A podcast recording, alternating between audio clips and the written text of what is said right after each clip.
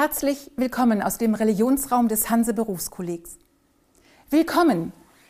So begrüßten die Menschen auch Jesus, als er auf dem Füllen einer Eselin in Jerusalem einritt. Daran erinnert der kommende Palmsonntag. Zu Hunderten säumten sie die Straßen. Willkommen riefen sie, Hosianna, dem Sohn Davids.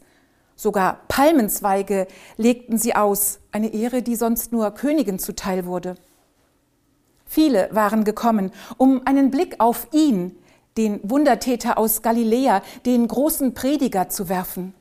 Voll Enthusiasmus, voll Begeisterung, aber auch voll Erwartungen, dass er nun auch bei ihnen Wunder tun möge, um alles schlagartig zu verbessern. Einmal im Jubel der Menge baden, einmal die breite Zustimmung der Menge. Ob Jesus das wohl gefiel? Wir jedenfalls freuen uns über Anerkennung, möchten gerne einmal für die berühmten 15 Minuten im Mittelpunkt stehen. Aber warum eigentlich? In dem Wort Beifall steckt doch schon das Wort Fall. Und es ist eine stets wiederkehrende Erfahrung, dass nichts wechselhafter ist als die öffentliche Meinung.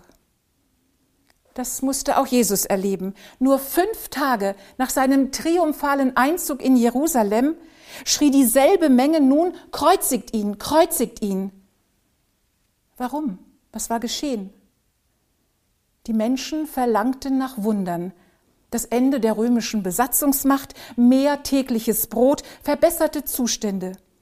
Jesus aber blieb sich, besser gesagt, blieb Gott treu in dem, was er sagte und tat. Und genau das enttäuschte die Menge. Wenn es ihnen schon nicht besser ging, sollte es wenigstens ihm, dem selbsternannten Erlöser, noch schlechter gehen. Dann kann man sich selbst wenigstens besser fühlen. Oder doch nicht?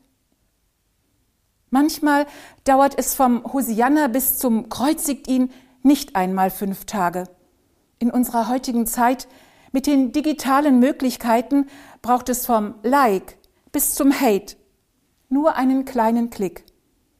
Und wie schnell ist eine Mehrheit bereit, ganz unbedacht Urteile oder besser gesagt Vorurteile anderer zu übernehmen?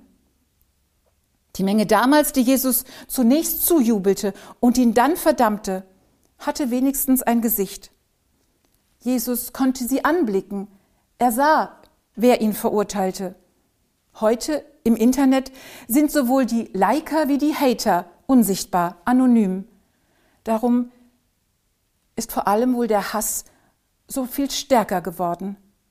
Momentan spüren das vor allem Virologen, Politiker, Journalisten. Sie alle können keine Wunder wirken und sind manchmal anderer Meinung. Darum werden sie wie auch andere Menschen des öffentlichen Lebens mit Hassmails, mit Hasskommentaren und Drohungen überzogen. Kreuzige, kreuzige, gnadenlos, unbarmherzig.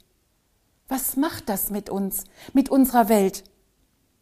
Ist eine Welt voll Rücksichtnahme, voll Empathie, voll Nächstenliebe nicht so viel besser? Auf Hass nicht mit Hass zu reagieren, sondern wie Jesus mit den Worten Vater, vergib ihnen, denn sie wissen nicht, was sie tun. Nur das unterbricht die Spirale der Gewalt. Liebet eure Feinde, fordert er uns auf.